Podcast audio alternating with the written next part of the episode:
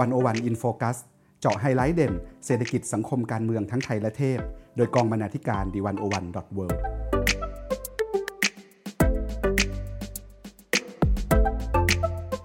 สวัสดีค่ะท่านผู้ฟัง101 In Focus สัปดาห์นี้ท่านผู้ฟังอยู่กับอีฟ ปานิช โพสีวังชัยบรรณาธิการ the101.world และจีน ณ รัชยา ตัญจภัทรกุลกองบรรณาธิการ the101.world ค่ะในช่วง2สัปดาห์ที่ผ่านมานี้นะคะนอกจากประเด็นเรื่องการประท้วงในการเมืองไทยแล้วนะคะอีกหนึ่งประเด็นที่เรียกได้ว่าคนไทยให้ความสนใจอย่างมากแล้วก็ทั้งโลกจับตามองอย่างมากนะคะคือเรื่องการประท้วงรัฐประหารในพม่านะคะซึ่งถ้านับหลังจากวันที่รัฐประหารเมื่อ1กุมภาพันธ์ที่ผ่านมาก็นับเป็นเวลากว่า2สัปดาห์แล้วนะคะมีเหตุการณ์เกิดขึ้นมากมายค่ะแล้วก็ตลอดช่วงเวลาที่ผ่านมานี้ทาง101ก็ได้มีการสัมภาษณ์ทั้งนักวิชาการสื่อมวลชนแล้วก็ตามติดสถานการณ์รัฐประหารในพม่านะคะวันนี้เราก็เลยจะเรียกได้ว่ารวบรวมเนาะให้จีนมาเล่าให้ฟังว่าตลอดเวลาที่เราสัมภาษณ์ทั้งนักวิชาการไทยนักวิชาการพม่ารวมถึงสื่อมวลชนที่ทำงานเกี่ยวกับเรื่องเซาท์อีสต์เอเชียมายาวนานเนี่ยเขามีความเห็นอย่างไรต่อรัฐประหารพม่าในครั้งนี้นะคะแล้วก็ประเด็นเนี่ยมันไม่ใช่แค่เรื่องว่าทำไมมันถึงเกิดรัฐประหารเนาะแต่ว่ามันยังมีประเด็นเกี่ยวกับเรื่องปฏิกิริยาของผู้คนในพม่านะคะซึ่งเรียกได้ว่าเป็นการลุกฮือครั้งใหญ่อย่างที่ไม่ได้เห็นมาหลายปีแล้วนะคะหรือรวมไปถึงปฏิกิริยาจากประชาคมโลกว่าประชาคมโลกจะทำอย่างไรต่อการรัฐประหารในครั้งนี้นะคะแล้วก็ยังว่าในเรื่องของบทบาทของกองทัพพม่าที่มีต่อการเมืองนะคะทั้งกองทัพพม่าแล้วเราก็อาจจะเชื่อมโยงมาดูที่ไทยด้วยว่าแล้วกองทัพไทยล่ะมีบทบาทต่อการเมืองอย่างไรนะคะเราจะเปรียบเทียบเรื่องเหล่านี้ได้อย่างไรเอาอย่างนี้เดี๋ยวก่อนที่เราจะไปเรื่องทั้งหมดที่เราคุยกันเนาะเราน่าจะปูพื้นกันก่อนนิดนึงอยากให้จีนเล่าให้ฟังว่าคือเขาว่ากันว่าการทำรัฐประหารครั้งนี้มันหักปากกาเซียนนักวิชาการสื่อมวลชนมากเลยไม่มีใครคิดว่ารัฐบาลว่าทหารพม่าเนี่ยจะทำรัฐประหารทีนี้ก็มีหลายทฤษฎีมากเลยว่าทำไมเขาถึงทำเพราะอะไรเหตุปัจจัยภายในปัจจัยภายนอกเป็นยังไงให้จีนเล่าให้ฟังนิดนึงค่ะสาเหตุของการทำรัฐประหารก็สาเหตุของการทำรัฐประหารครั้งนี้นะคะหน้าฉากเนี่ยทางกองทัพพม่านะคะซึ่งนำโดยนายพลมินอองไลน์เนี่ยเราจะเห็นว่าสาเหตุที่เขาบอกว่าเขาจำเป็นจะต้องมาแทรกแซงการเมืองณขณะนี้จนต้องประกาศสถานการณ์ฉุกเฉินออกมาเนี่ยก็เป็นเพราะว่าการเลือกตั้งที่เพิ่งผ่านมาเมื่อเดือนพฤศจิกายนปี2020เนี่ยไม่ชอบมาพากลมีการทุจริตการเลือกตั้งเป็นอย่างมากแต่ทีนี้เนี่ยหลังจากที่ทางเว็บไซต์เราทางกองบรรณาธิการของเรานะคะไปพูดคุยกับทั้งนักวิชาการไทยนักวิชาการพม่าแล้วก็สื่อมวลชนเนี่ยเราก็ได้คำตอบที่หลากหลายต่างๆกันอันดับแรกเนี่ยทั้งหมดทั้งมวลอาจารย์ลลิตาหานวงศ์นะคะจากภาควิชาประวัติศาสตร์คณะสังคมศาสตร์ม.เกษตรเนี่ยนะคะอาจารย์ก็ได้ตั้งข้อสังเกตไว้ว่าจริงๆสาเหตุการทำรัฐประหารเนี่ยมันมีหลากหลายสาเหตุมากเราไม่สามารถจะฟันธงไปได้สาเหตุเดียวว่ามันเกิดจากแค่1 2หรือ3แต่ว่าเราอาจจะต้องมองหลายๆสาเหตุรวมกันพูดง่ายๆก็คือว่ามันมีฟางหลายเส้นที่จะนำไปสู่รัฐประหารครั้งนี้ไม่ว่าจะเป็นอาจจะเป็นเรื่องของปัญหาความขัดแย้งของกลุ่มชาติพันธุ์ซึ่งก็มีมายาวนานแล้วอาจจะเป็นเรื่องของผลประโยชน์ทางเศรษฐกิจแล้วก็อาจจะมีเรื่องที่ค่อนข้างเป็นนามธรรมหน่อยก็คืออาจารย์ได้เล่าให้ฟังค่ะว่ากองทัพพม่ากับรัฐบาล NLD ที่นำโดยนางองซานซูจีเนี่ยค่ะจริงๆแล้วเขาไม่ถูกกันพอสมควรแต่ว่าสิ่งนี้มันจะเห็นได้ยากมากคือแล้วการที่เขาไม่ถูกกันเนี่ยมันก็มีมันไม่ได้แสดงออกมาหน้าสื่อพม่าแต่ว่าถ้าเราอาจารย์บอกว่าถ้าเราสังเกตปฏิกิริยาของทั้งสองฝ่ายเนี่ยก็จะเห็นว่ามันอาจจะมีการเหยียบเท้ากันอยู่เป็นระยะจนถึงกระทั่งจุดที่กองทัพพม่าเนี่ยไม่สามารถจะทนสถานการณ์ทางการเมืองได้หรือที่มันเป็นนามธรรมไปมากกว่านี้อีกก็คือว่ากองทัพพม่าเนี่ยเชื่อเรื่องโหราศาสตร์เชื่อเรื่องดวงมากค่ะวันที่1เป็นที่เรื่องลืออยู่แล้วว่ากองทัพพม่าเชื่อเรื่องโหราศาสตร์มากๆใช่ก็คุ้นๆนะคะสถานการณ์นี้มันก็คล้ายๆกับบ้านเราหรือเปล่าอันนี้ก็ตั้งคำถามต่อได้แต่กลับมาที่พม่าค่ะก็คือวันที่1กุมภาพันธ์เนี่ยเป็นฤกษ์งามยามดีที่จะประกาศสถานการณ์ฉุกเฉินนี่ก็อาจจะเป็นหนึ่งในปมที่นำไปสู่การทำรัฐประหารแต่ถ้าเกิดว่า ตรงนี้ก็เป็นความเห็นของอาจารย์ลลิตานะคะที่บอกว่าเราก็มองว่ามันมีฟางได้หลายเส้นทีนี้หลังจากที่คุณเบนวงศ์พันธ์อมรินทร์เทวาเนี่ยค่ะไปคุยกับหม่องซานี่ที่เป็นนักวิชาการชาวพม่าแล้วก็เป็นนักเคลื่อนไหวทางการเมืองที่ก็ได้ขึ้นชื่อว่าเป็นศัตรูแห่งรัฐพม่านะคะเขาก็ได้ให้ความเห็นที่ก็เสนอในทางเดียวกันว่ามันก็มีหลายสาเหตุแต่ทีนี้เนี่ยคุณหม่องซานี่เนี่ยก็ได้ขมวดให้เราเห็นว่ามันมีปัญหาอยู่3อย่างที่ทำให้กองทัพพม่าเนี่ยตัดสินใจทำรัฐประหารก็คือปัญหาด้านสถาบันด้านอุดมการณ์แล้วก็เรื่องส่วนตัวของนายพลมินออนไลน์นะคะในด้านสถาบันเนี่ยก็คือถ้าสรุปง่ายๆเลยก็คือกองทัพเนี่ยพยายามจะย้ายสนามการเมืองมาแข่งกับฝ่ายประชาธิปไตยในสนามการเลือกตั้งนะคะแต่ทีนี้เนี่ยหมายถึงว่าตั้งพรรคการเมืองมาลงเลือกตั้งแข่งด้วยอะไรแบบนี้ก็ไม่เชิงว่าเป็นการตั้งพรรคการเมืองโดยตรงของกองทัพแต่ว่าก็เรียกง่ายๆว่าก็เป็นนอมินีละกันกองทัพชื่อพรรค USDP ก็มาแข่งกับพรรค NLD ของนางองซานซูจีเนี่ยแหละค่ะซึ่งในการเลือกตั้งหลายๆครั้งเนี่ยผลเลือกตั้งมันก็ปรากฏชัดให้เห็นออกมาว่ากองทัพเนี่ยก็สู้ไม่ได้เลยเพราะฉะนั้นสิ่งที่กองทัพพม่าตัดสินใจทำก็คือก็ล้มกระดานซะคือถ้าสู้ในกติกาไม่ชนะก็ล้มกระดานไปใช่ก็ล้มกระดานเพื่อที่จะกุมอำนาจให้อยู่ในมือขึ้นเพราะการเลือกตั้งแต่ละครั้งมันก็แสดงให้เห็นแล้วว่าอำนาจมันก็ค่อยๆออกไปจากมือของกองทัพพม่าเรื่อยๆๆๆนะคะค่ะส่วนสาเหตุปัจจัยด้านอุดมการณ์เนี่ยก็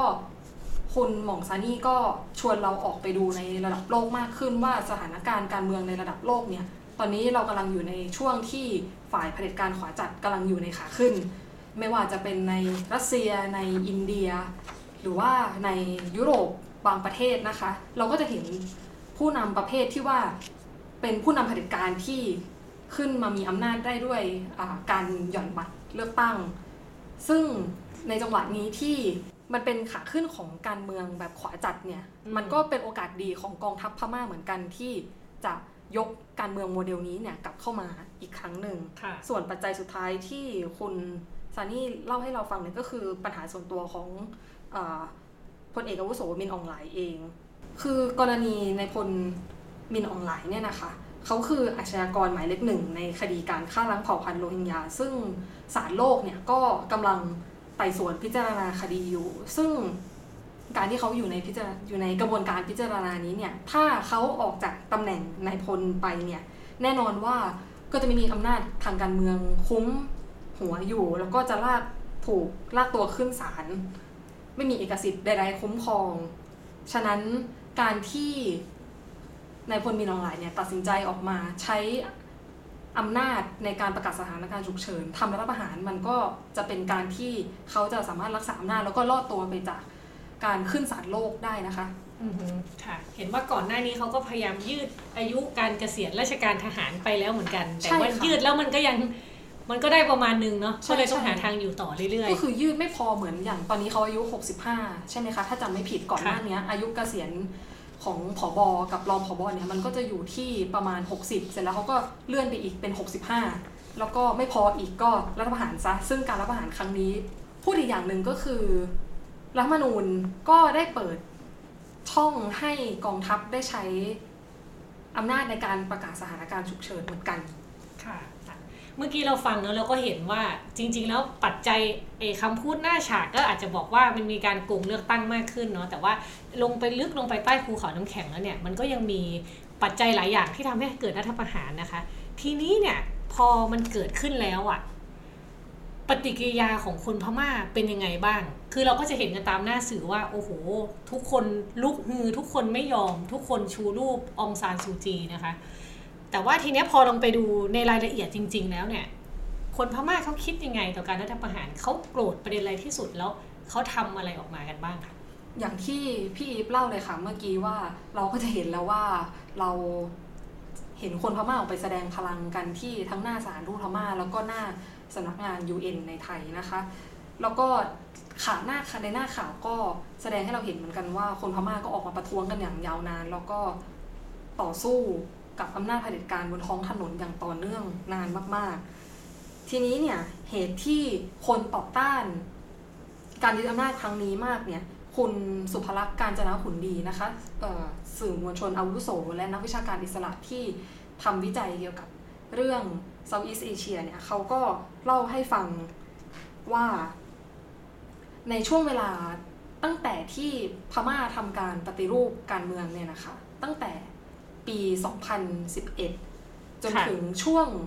2020ที่ผ่านมานี้นะคะ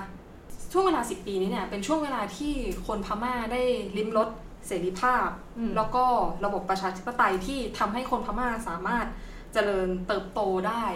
มีโอกาสในการสะสมทุนสร้างเนื้อสร้างตัวเป็นอย่างดีแล้วประวัติศาสตร์เนี่ยก็ยังได้สอนอีกว่ากองทัพพม่าเนี่ยไม่เคยทำให้ประชาชนลืมหูลืมตาได้เลยเพราะฉะนั้นเราก็จะได้เห็นปฏิกิริยาต่อต้านที่รุนแรงอย่างหนักหน่วงมากแต่ทีนี้เนี่ยคุณหมอซานี่ก็เล่าให้ฟังค่ะว่าจริงๆแล้วไม่ใช่ทุกคนในสังคมพม่าที่ต่อต้านกองทัพแล้วก็การทำรัฐประหารครั้งนี้นะคะยังมีกลุ่มคนอีกกลุ่มนึงก็เขาก็ออกมาสนับสนุนกองทัพพม่าในการทำรัฐประหารครั้งนี้ต้องมีคนกลุ่มไหนถึงจะแบบว่าสนับสนุนการทำรัฐประหารส่วนมากคนกลุ่มนี้ก็คือกลุ่มคนที่มีผลประโยชน์ทางธุรกิจหรือว่ามีผลประโยชน์ผูกพันอยู่กับกองทัพพม่าค่ะเขาก็สนับสนุนกันอย่างออกหน้าออกตาเหมือนกันแล้วก็อีกกลุ่มคนกลุ่มนึงค่ะที่สนับสนุนกองทัพก็คือพวกพระสงฆ์ที่ยึดแนวทางชาตินิยมเหยียดเชื้อชาติแล้วก็นิยมศาสนาอย่างสุดโต่งกลุ่มคนพวกนี้ก็อาจจะนับรวมได้ว่าเป็นกลุ่มที่อยู่ใต้ร่มการอุปถัมภ์ของกองทัพเหมือนกันค่ะคือเราจะเห็นว่าประชาชนก็ออกมาประท้วงเยอะนะคะขณะที่กองทัพพม่าก็ประกาศว่าจะคืนอำนาจให้ประชาชนภายใน1ปีตามสัญญานะคะแต่ว่ามันก็มีการตั้งคำถามว่าไอ้ที่สัญญากันไว้เนี่ยจะทำได้จริงหรือเปล่าแล้วก็พอเจอคนประท้วงอย่างนี้เยอะๆเนี่ยเขาจะจัดการยังไงต่อเนาะแต่ให้จีนเล่าประเด็นเรื่องว่าไอ้ที่บอกว่าจะคืนอำนาจจะทำตามสัญญาเนี่ยขอเวลาอีกไม่นานเนี่ยเขาจะทำได้จริงหรือเปล่าถ้าเป็นไปตามการคาดการณ์ของคุณหมอซานี่นะคะเขาบอกเลยว่าไม่มีทางเป็นไปได้แน่นอนที่จะทำตามสัญญาว่าจะคืนอำนาจให้ประชาชนภายใน1ปีนะคะเขาบอกว่ากองทัพเนี่ยไม่เคยทำตามสัญญาอะไรได้เลยมีแต่คนโง่เท่านั้นแหละที่จะเชื่อว่ากองทัพพม่าเนี่ยจะคืนประชาธิปไตยให้พม่าตามสัญญานะคะเขาก็เชื่อว่าหลังจากนี้เนี่ยกองทัพก็จะทำเหมือนเดิมตลอดก็คือพยายามควบคุมอำนาจยึดอำนาจให้อยู่ในมือทุกอย่างอย่างเบ็ดเสร็จแล้วก็ให้คนในกองทัพเนี่ยขึ้นมาเป็นผู้นำกันเองแล้วสิ่งที่เขาจะทำต่อไปจากนี้เนี่ยก็คืออาจจะเลี้ยงสงครามความขัดแย้งกลุ่มชาติพันธุ์เอาไว้เพื่อให้กองทัพเนี่ยจะต้องมีอำนาจบทบาททางการเมืองในนามของความมั่นคงแห่งชาตินะคะแต่ว่าในกรณีถ้าเกิดว่าในกรณีที่เขายอมทำตามสัญญาขึ้นมาจริงๆแล้วเนี่ยอาจารย์ลลิตาก็คาดเดาค่ะว่าการเลือกตั้งที่จะเกิดขึ้นมันต้องเป็นการเลือกตั้งที่แปลกประหลาดที่สุดที่เกิดขึ้นในครั้งหนึ่งของประวัติศาสตร์พม่านะคะเพราะว่าก็อย่างที่ก็น่าจะเข้าเดากันได้ว่ากองทัพพม่าก็จะลงเล่นในสนามการเมืองการเลือกตั้งในลักษณะที่อย่างที่เคยทำมาก่อนก็คือพยายามให้กองทัพเนี่ยเล่นการเมืองแล้วก็ใช้พยายามกุมอำนาจผ่านการเลือกตั้งนะคะฟังดูคุ้นๆเหมือนกันนะคะวิธีการไม่คุ้นเลยคุ้นเลยค่ะซึ่งทีนี้คุณหมอเขาก็อธิบายค่ะว่าลักษณะสภาพการเนี่ยมันสะท้อนให้เห็นว่าประชาธิปไตยของพม่าจริงๆเนี่ยมันเรียกได้ว่าประชาธิปไตยแบบมีวินัยนะคะอันนี้น่าจะนิยามโดยกองทัพพม่าเลยก็คือกองทัพยังจะต้องทำตัวเป็นครูใหญ่คอยควบคุมพฤติกรรมนักเรียนอยู่แล้วก็จะอาจจะปล่อยให้มีอำนาจได้บ้างในเวลาที่อยากให้มีแล้วถ้าไม่ได้ดั่งใจเมื่อไหร่ก็จะกุมอำนาจให้แน่นขึ้นอีกครั้งหนึ่งเพราะฉะนั้นเนี่ยถ้าย้อนกลับไปเมื่อปี2011นะคะเราก็จะได้ยินว่าพม่าเป็นประชาธิปไตยแล้วเปิดให้มีการเลือกตั้งแล้วอะไรอย่างเงี้ยอาจารย์ลลิตาเขาก็มองว่าไอสิ่งที่มันเกิดขึ้นในช่วงนี้แล้วพอมามีรัฐประหารเมื่อต้นเดือนกุมภาพันธ์อีกครั้งหนึ่งมันก็สะท้อนให้เห็นนะคะว่าเจตนารมณ์ของการเปลี่ยนผ่านไปสู่ประชาธิปไตยผ่านการปฏิรูปเนี่ยไม่เคยเกิดขึ้นจริงไม่มีจริงค่ะไม่เคยเกิดขึ้นเลยเป็นแค่ประชาธิปไตยแบบมีวินัยเท่านั้นถูกต้องซึ่งนักประชาธิปไตยก็อาจจะงงว่ามันแปลว่าอะไรกันนะประชาธิปไตยในโลกสากลก็อาจจะไม่คุ้นเคยกับประชาธิปไตยแบบมีวินัยแบบนี้เนาะใช่แต่มันก็อย่างที่กองทัพเขาก็ชอบอ้างกันเนาะว่า มันเป็นลักษณะเฉพาะของที่นี่เราต้องมีประชาธิปไตยของตัวเองแต่อย่างไรก็ตามเนี่ยเราก็เห็นแล้วนะคะอาจารย์ลลิตาเนี่ยก็ชี้ให้เห็นว่าสาเหตุที่ว่าเราไม่เห็นความจริงใจในการเปลี่ยนผ่านปฏิรูปเลยก็เพราะว่าการร่างรัฐธรรมนูญก่อนที่จะมีการปฏิรูปเปลี่ยนผ่านนะคะในปี2008เนี่ยรัฐธรรมนูญที่ร่างออกมามันกำหนดเงื่อนไขต่างๆนานาให้กองทัพยึดกุมอำนาจไว้ได้อย่างเช่นให้สัดส่วนสว 25% ในรัฐสภานะคะหรือว่าอันนี้พูดถึงพม่าหรือพูดถึงไทยนะสว 25% พม่าเราคุยเรื่องพม่าอยู่เทปนี้เนี่ยเพราะฉะนั้นเนี่ยลักษณะประชาธิปไตยแบบมีวินัยที่มันเกิดขึ้นในพม่าในช่วง11ปีที่ผ่านมาตั้งแต่การปฏิรูปทางการเมืองเนี่ยมันก็ชี้ให้เราเห็นแล้วนะคะว่าเมื่อปี2011ที่พม่าประกาศการว่าจะปฏิรูปการเมืองยอมให้เป็นประชาธิปไตยแล้วเนี่ยมันไม่จริงใจเลยเพราะว่ามันไม่เคยเกิดขึ้นจริงๆพม่าเนี่ยการเมืองพม่าเนี่ยเบื้องหลังอะยังไงต่อให้เปลี่ยนผ่านเป็นประชาธิปไตยเราก็จะเห็นว่ามีเงาของกองทัพอยู่ทุกย่างก้าวอยู่ทุกอโนของการเมืองพม่าอย่างถ้ายกตัวอย่างให้เห็นง่ายๆเนี่ยรัฐธรรมนูญปี2008ที่ร่างขึ้นมาก็ชี้ให้เห็นได้ชัดแล้วว่าเงื่อนไขต่างๆที่กำหนดขึ้นมาไม่ได้เอื้อให้เกิดการเปลี่ยนผ่านไปสู่ประชาธิปไตยแล้วก็ค่อยๆลดอำนาจของกองทัพพม่าลงเลยไม่ว่าจะเป็นสัดส่วนของสวที่มีถึง 25% นะคะที่อนุญาตให้อยู่ในสภาได้ไม่ว่าจะเป็นการจำกัดสิทธิ์ไม่ให้องซานซูจีเนี่ยรับตำแหน่งประธานาธิบดีได้หรือว่ายังมีการสอดไส้ให้อำนาจกองทัพเนี่ยประกาศสภาวะฉุกเฉินแทรกแซงการเมืองเมื่อไหร่ก็ได้ตราบเท่าที่กองทัพเห็นว่ากำลังขัดกับความมั่นคงกำลังสั่นคลอนกับความมั่นคงของพม่าอาจารย์ลลิตาเนี่ยค่ะเห็นว่าถ้าเกิดว่าการเปลี่ยนผ่านมันจะเกิดขึ้นจริงๆการที่ให้ประชาธิปไตยแก่พม่าเป็นจริงใจจริงๆเนี่ยกองทัพจะต้องค่อยๆแบ่งอำนาจให้กับฝ่ายการเมืองนะคะแล้วก็ต้องอยู่ร่วมกันต้อง coexist กันอย่างนั้นน่ะถึงจะเรียกว่าการเปลี่ยนผ่านเมื่อปี2011เนี่ยมันเกิดขึ้นจริงค่ะก็คืออยู่ร่วมกันไม่ใช่ควบคุมกันเนาะถ้าจะพูดแบบนี้นะคะทีนี้เมื่อกี้ฟังก็มีหลายประเด็นที่เรียกได้ว่าคนไทยฟังก็อาจจะโอ้ยมันคุ้นๆจังเลยวิธีการแบบนี้ไอการเข้าธรรมของกองทัพเนี่ยเข้าธรรมมาแบบมาอยู่ในการเมืองแบบเนียนๆของพม่าเขาอาจจะไม่เนียนเท่าไหร่แต่ว่าของไทยอาจจะดูเนียนกว่ามันก็มีการตั้งคำถามว่าบทบาทของกองทัพพม่าต่อการเมืองกับบทบาทของกองทัพไทยต่อการเมืองเนี่ยมันมีความเหมือนหรือคล้ายกันยังไงใครทำเนียนกว่ากันหรือใครโจ่งแจ้งกว่ากันอะไรประเด็นแบบเนี้ยนักวิชาการเขาพูดกันไว้ว่ายังไงบ้างคะจินก็จริงๆมีทั้งส่วนเหมือนแล้วก็ส่วนต่างเลยค่ะอย่างอำนาจของกองทัพเนี่ยทั้งคุณหม่องซานี่แล้วก็ทั้งคุณสุภลักษณ์เนี่ยมองว่าไม่ต่างกันมากมีแต่ว่ามันก็จะมีทั้งเช่นว่าทั้งสองกองทัพเนี่ยมีเรียนแบบกันไปกันมาบ้างแล้วก็ดูถูกกันไปกันมาบ้างอย่างเช่นทหารพม่าก็จะดูถูกทหารไทยว่าใจไม่ถึงไม่ยอมใช้กำลังปราบปรามอย่างรุนแรงแต่อย่างทหารไทยเนี่ยก็จะดูถูกทหารพม่าว่าใช้เป็นแต่กำลังไม่ยอมใช้สมองในการเมืองอะไรนี้แต่ว่าส่วนที่ทั้งสองคนเนี่ยเห็นว่าเหมือนกันแน่ๆก็คือว่าทั้งสองคนคือคุณหม่องซานี่กับคุณสุภลักษณ์เห็นว่าเหมือนกันทั้งสองกองทัพเนี่ยทั้งกองทัพไทยทั้งพม่าพยายามจะรวบกินอำนาจอยู่คนเดียวเลยไม่ยอมให้อำนาจประชาชนไม่ยอมให้ประชาชนมีสิทธิ์เลือกก็อย่างที่เล่าให้ฟังเมื่อกี้นะคะในเรื่องของรัฐธรรมนูญที่สอดไส้อะไรต่างๆนานาไว้มากมายก็แสดงให้เห็นว่าเขาไม่ยอมจะปล่อยอำนาจง่ายๆค่ะแต่ว่าทีนี้เนี่ยมันก็จะมีประเด็นที่ต่างกันอยู่พอสมควรก็คือวิธีการเล่นการเมืองของสองกองทัพนี้ค่ะคือคุณสุภลักษณ์มองว่าการตั้งพรรคการเมืองของกองทัพพม่าแล้วก็กองทัพไทยเนี่ยไม่ได้ถึงกับว่าเรียนแบบกันและกันเสียทีเดียวถ้าเทียบเนี่ยกองทัพไทยอาจจะเรียกได้ว่าทำพรรคการเมืองเป็นมากกว่าแต่ว่าของพม่าเนี่ยไม่ค่อยมีประสบการณ์ในการทำพรรคการเมืองแล้วก็เอาไปเล่นในสภานะคะส่วนมากมันก็จะเป็นพรรคประเภทที่ว่าเป็นพรรคเดียวลงเลือกตั้งแล้วก็เล่นการเมืองอยู่คนเดียวเลยใช่แค่บอกว่าตั้งหีบเลือกตั้งแล้วก็ย้อนแบบไปแต่ว่ามีอยู่พรรคเดียวที่ให้เลือกอะไรแบบนี้แต่ว่าประสบการณ์การ ตั้งพรรคการเมืองของทหารไทยเนี่ยก็อาจจะเรียกได้มากเรียกได้ว่ามากกว่านะคะเมื่อเทียบกับทหารพม่าแต่ปัจจัยนึงที่ทำให้กองทัพพม่าแล้วก็กองทัพไทยเนี่ยต่างกันมากก็คือว่า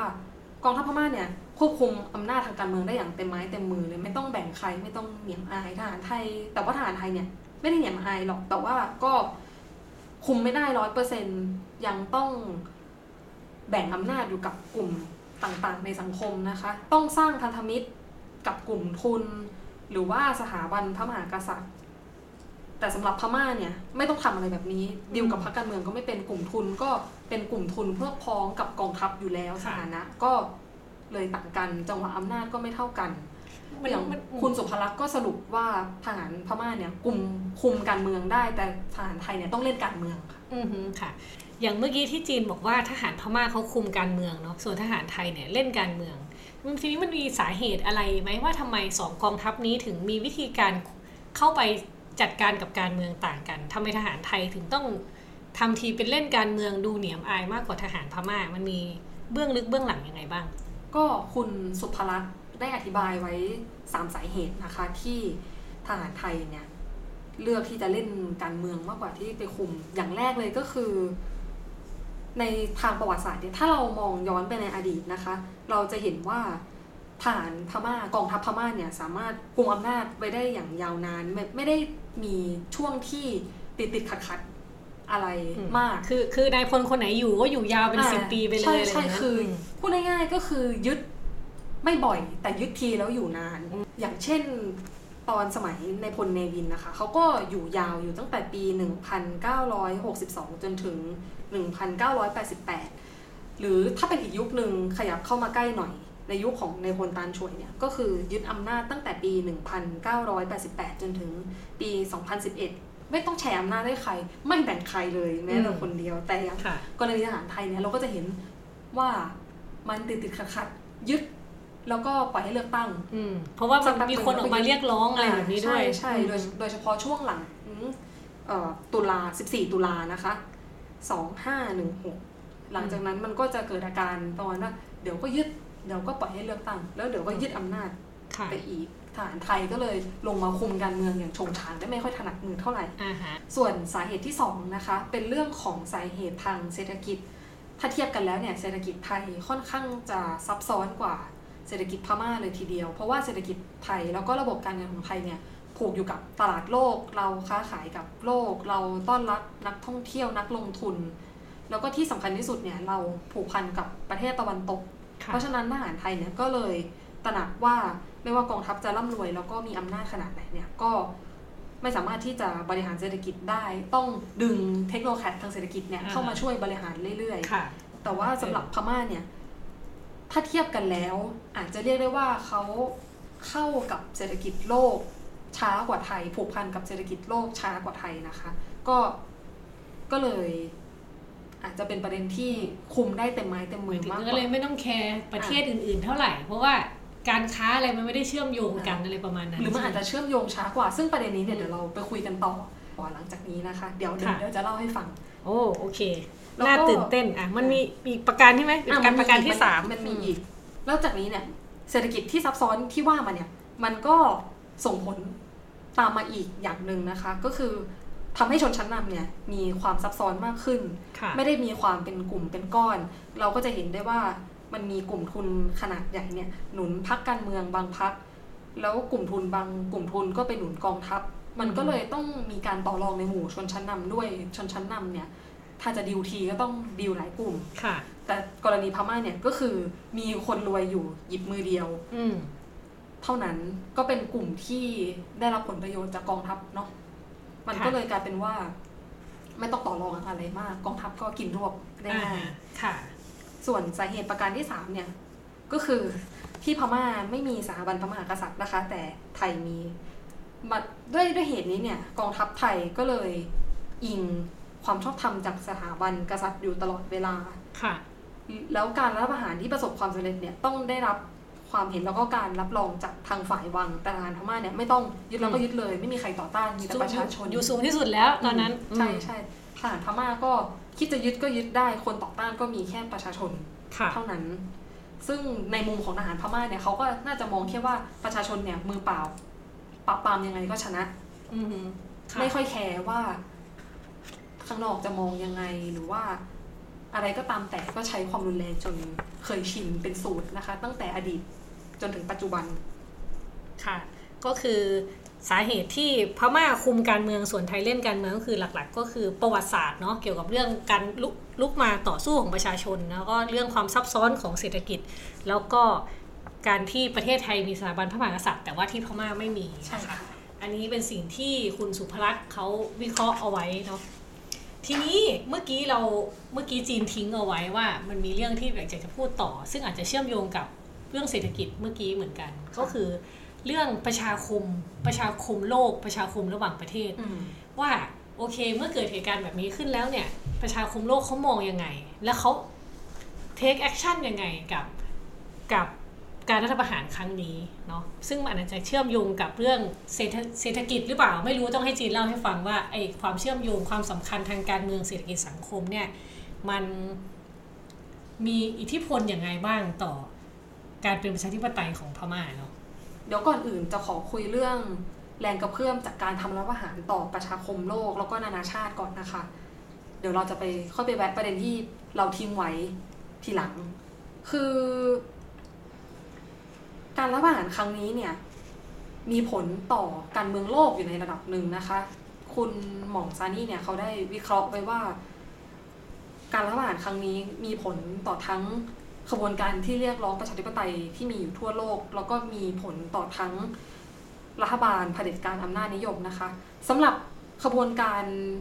เรียกร้องเคลื่อนไหวเพื่อประชาธิปไตยเนี่ยค่ะก็จะเห็นได้ว่าขบวนการเรียกร้องประชาธิปไตยทั่วโลกก็จะมีเรียกว่าอะไรดีอิทธิพลซึ่งกันและกันมีอิทธิพลต่อกันซึ่งกันและกันนะคะอย่างพม่าก็ได้รับแรงบันดาลใจในการจากการประท้วงของไทยนะคะเราก็จะเห็นสัญลักษณ์ชู3นิ้วไปโผล่ในม็อบพม่ากันหรือว่าเราก็ได้รับแรงบันดาลใจจากเขาเหมือนกันในการต่อสู้กับรัฐบาลประยุทธ์นะคะก็จะเห็นว่าล่าสุดการประท้วงครั้งที่ผ่านๆมาเนี่ยในช่วงเดือนกุมภาเราก็จะเห็นคนเอาหม้อเอากระทะมาเคาะเหมือนกับที่คนพม่าเนี่ยเขาเอากระทะเอาหม้อมาเคาะไล่เผด็จการหรือว่าล่าสุดเนี่ย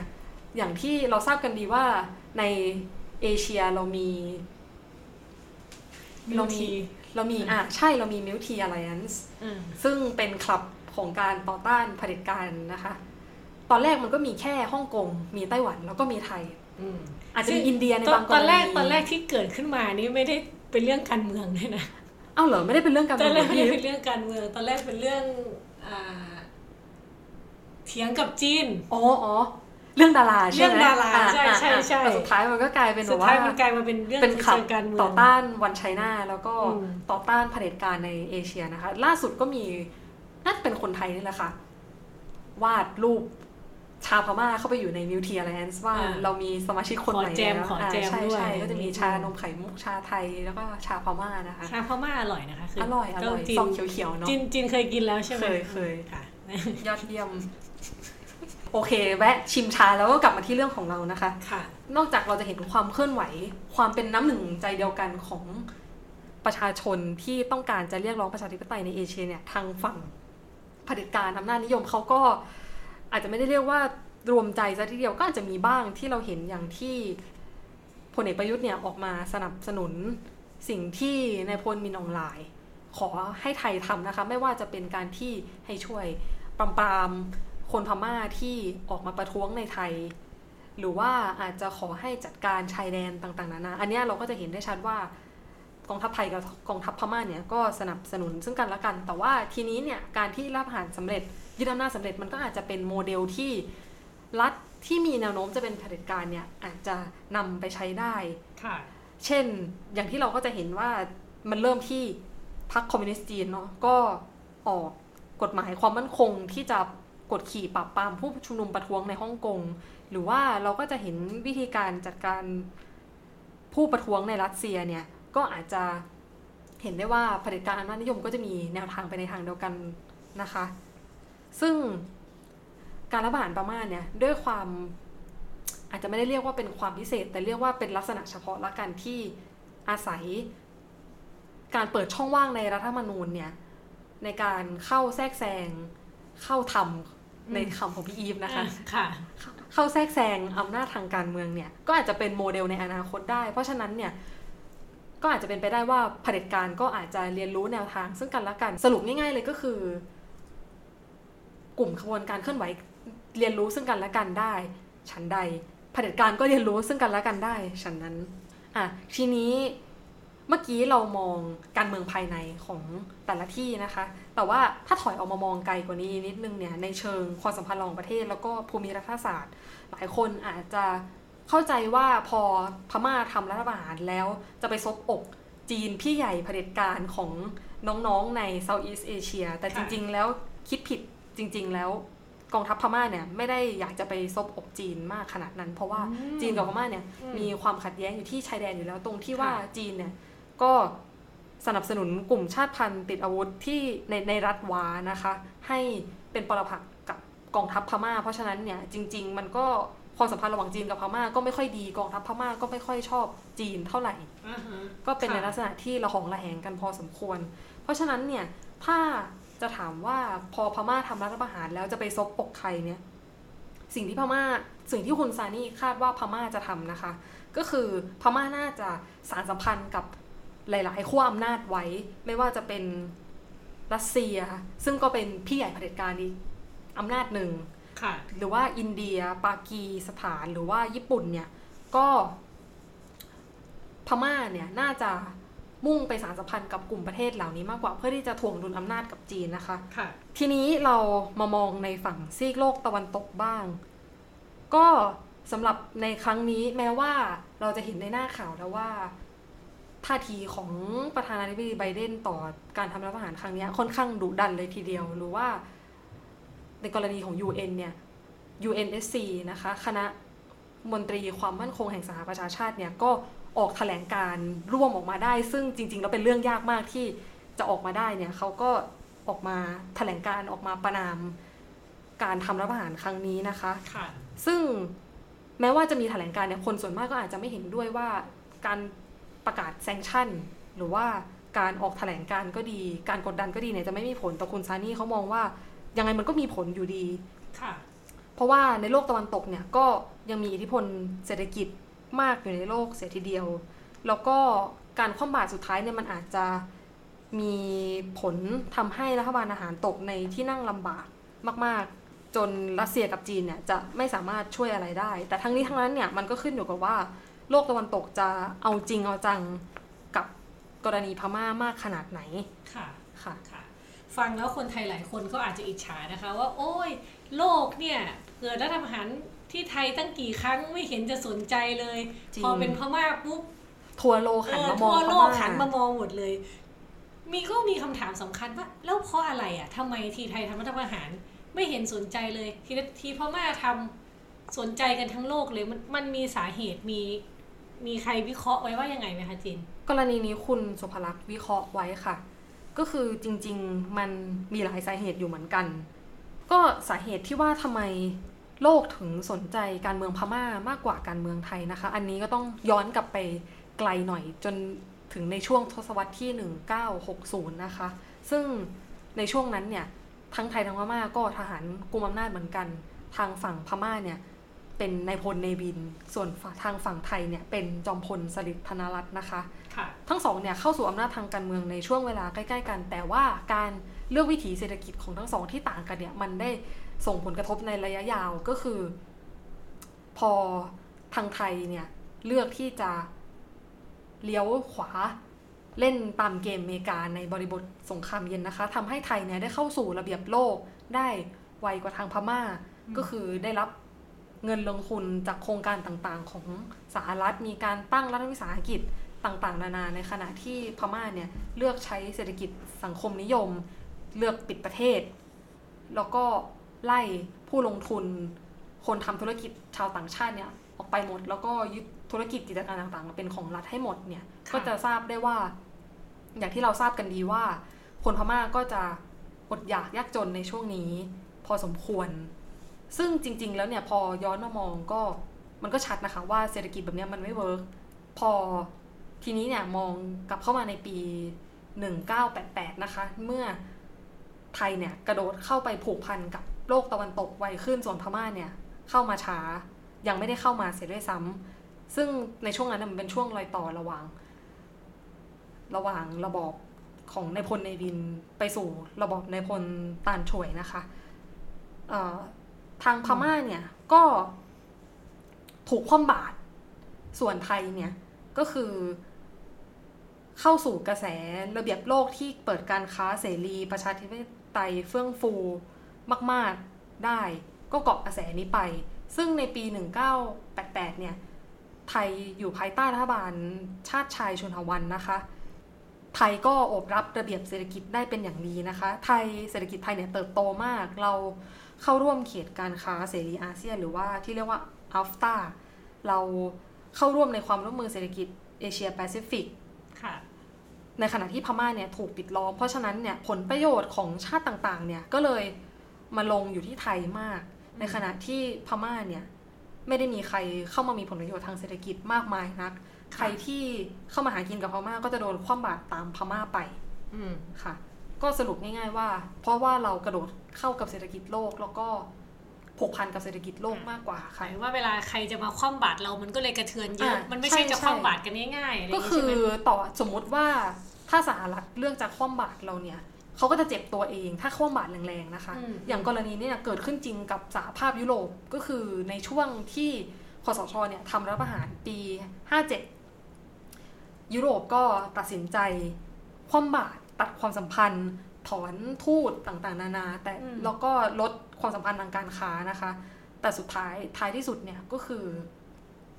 ยุโรปก็เจ็บเองจนต้องค่อยๆเชิญนายกประยุทธ์ไปเยือนยุโรปหรือว่าเริ่มกลับมาคุยกับไทยมากขึ้นอเมริกาเนี่ยเราก็อาจจะเคยได้ยินว่ามีการลดความสัมพันธ์มีการลดระดับความเป็นพันธมิตรแต่ว่ามันก็เป็นเรื่องทางการอาหารอย่างที่เราก็ได้ยินว่ามันมีการฝึกคอบาโกนะคะซึ่งมันก็เป็นเรื่องที่เรียกว่าอะไรดีถ้าเทียบกับสิ่งที่พม่าโดนเนี่ยมันก็เล็กน้อยมากค่ะเรียกได้ว่าพม่าชินกับการถูกคว่ำบาตรแล้วล่ะถึงไปทำอะไรตอนนี้มันก็เหมือนเดิมแต่ของไทยเนี่ยเชื่อมโยงอยู่ในระเบียบโลกมานานแต่การที่จะมาตัดความสัมพันธ์กับไทยก็เป็นเรื่องยากกว่าก็เสียผลประโยชน์ทางเศรษฐกิจซะเองนะอย่างกรณียุโรปเนี่ยเล่าต่ออีกนิดนึงคือไม่ได้เพียงแค่ยุโรปเนี่ยเจ็บเองแต่ว่าถ้ายุโรปอยากจะแข่งกับประเทศอื่นในโลกที่เข้ามาลงทุนในไทยเนี่ยอย่างสหรัฐหรือว่าอย่างญี่ปุ่นอินเดียที่เขาไม่ได้สนใจเรื่องนี้มากเท่าที่ยุโรปสนใจเนี่ยก็อาจจะวิ่งตามไม่ทันเหมือนกันในสนามแข่งขันทางเศรษฐกิจนะคะค่ะเรื่องเศรษฐกิจการเมืองในสังคมมันก็เชื่อมโยงกันเนาะอาจจะเรียกได้ว่ามันแยกจากขาดจากกันไม่ได้เลยเพราะมันต้องพึ่งพากันตลอดทีนี้พอพูดแบบนี้แล้วจีนเวลาบอกว่าโอ้โหประเทศคว่ำบาตรพม่าก็จริงแต่เราก็ไม่รู้ว่ามันจะกระเทือนต่อกองทัพพม่าแค่ไหนเนาะทีนี้ถ้าเรามองไปในอนาคตว่าประชาธิปไตยของพม่าที่มันดูเหมือนจะผุดขึ้นมาและผลิดอกออกผลขึ้นมาแล้วเมื่อปี2011เนาะแต่ว่าจู่ๆตอนนี้ก็โดนเหมือนดึงกลับไปให้กับย้อนหมุนเข็มนาฬิกากลับไปสู่ถอยหลังเข้าคลองว่างั้นเถอะทีนี้เนี่ยถ้าเราจะมองอนาคตประชาธิปไตยพม่าในระยะยาวนี่เรามองเห็นอะไรบ้างมีความหวังมีแสงสว่างอะไรบ้างไหมคือสมมุติว่าถ้าเกิดมีการเลือกตั้งขึ้นมาอีกครั้งหนึ่งตามสัญญาจริงๆนะคะต่อให้มันมีการเลือกตั้งขึ้นมาก็ตามเนี่ยอาจารย์ลลิตาก็ได้วิเคราะห์ให้ฟังนะคะว่าการเลือกตั้งของพม่าเนี่ยจริงๆแล้วมันก็มีปัญหาของมันอยู่ซึ่งมันอาจจะทำให้ชนะในระยะยาวได้ยากนะคะที่ชนะที่ว่านี้หมายถึงชนะอำนาจกองทัพในระยะยาวเนี่ยยากคืออาจารย์ลลิตาบอกว่าปัญหาของการเมืองพม่าเนี่ยมันอยู่ตรงที่ว่ามันมีแค่2ตัวเลือกเท่านั้นในสนามการเมืองก็คือถ้าคุณไม่เลือกทหารเนี่ยคุณก็ต้องไปเลือกพรรค NLD ซึ่งเป็นพรรคของนางองซานซูจีนะคะเพราะว่าเมื่อเทียบกับกรณีไทยเนี่ยในกรณีไทยเราเล่นกันในระยะหลังที่ผ่านมาหรืออย่างการเลือกตั้งครั้งล่าสุดเนี่ยเราจะเห็นว่าเราเลือกกันด้วยนโยบายมากขึ้นแม้กระทั่งในฝ่ายพรรคการเมืองที่เป็นสายประชาธิปไตยก้าวหน้าเองเนี่ยเราก็จะต้องมาดูเลยว่าพรรค ABC เนี่ยนโยบายมันมีอะไรหรือไม่มีอะไรต่างกันตรงไหนแต่อย่างการเมืองพม่าเนี่ยมันเป็นการเลือกแบบ เราเลือกตัวเลือกที่เลวร้ายน้อยกว่าก็คือเราเลือกผูกติดกับบุคคลตรงนั้นยังไม่ได้มีการเลือกตามอุดมการณ์หรือว่าเลือกตามนโยบายมากอาจจะมีค่ะแต่ว่าในกรณีนี้เนี่ยมันผูกติดกับบุคคลค่อนข้างมากเลยทีเดียวอย่างคนที่จะเลือกพรรค NLD เนี่ยก็จะโฟกัสให้ความสำคัญไปที่ว่าเราได้เลือกนางองซานซูจีขึ้นมานะคะเพราะฉะนั้นเนี่ยมันก็เลยเป็นสาเหตุที่ว่าพรรคเล็กพรรคน้อยอื่นๆที่จะขึ้นมาคานอำนาจในรัฐสภาเนี่ยไม่สามารถเติบโตได้คืออาจารย์ลลิตาก็เล่าให้ฟังนะคะว่าช่วงก่อนการเลือกตั้งมันก็มีกระแส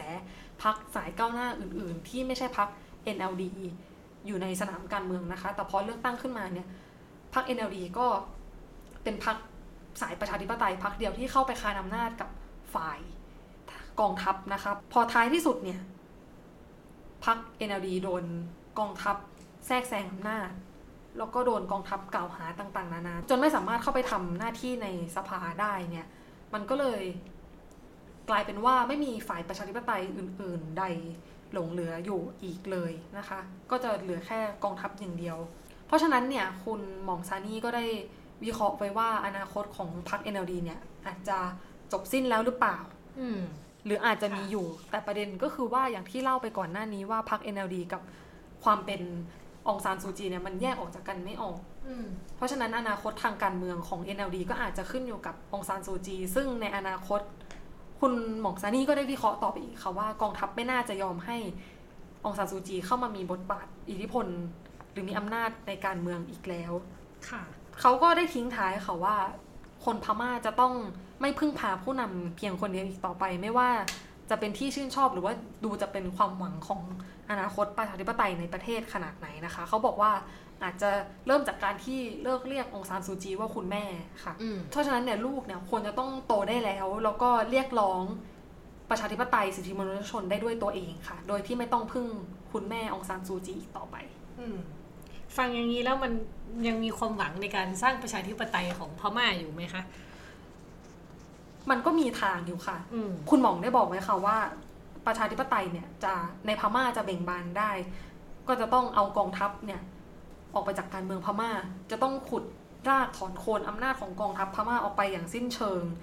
แล้วก็ภาคประชาชนเนี่ยก็ต้องรวมตัวกันให้เข้มแข็งแล้วก็หันมายึดหลักประชาธิปไตยแล้วก็สิทธิมนุษยชนเพื่อทุกคนอย่างแท้จริงไม่ใช่เพื่อเรียกร้องให้แก่เพียงตัวเองแล้วก็จะต้องไม่ใช่แค่เพียงคนพม่าอย่างเดียวด้วยค่ะอาจจะต้องเป็นรวมถึงคนชาติพันธุ์อื่นๆด้วย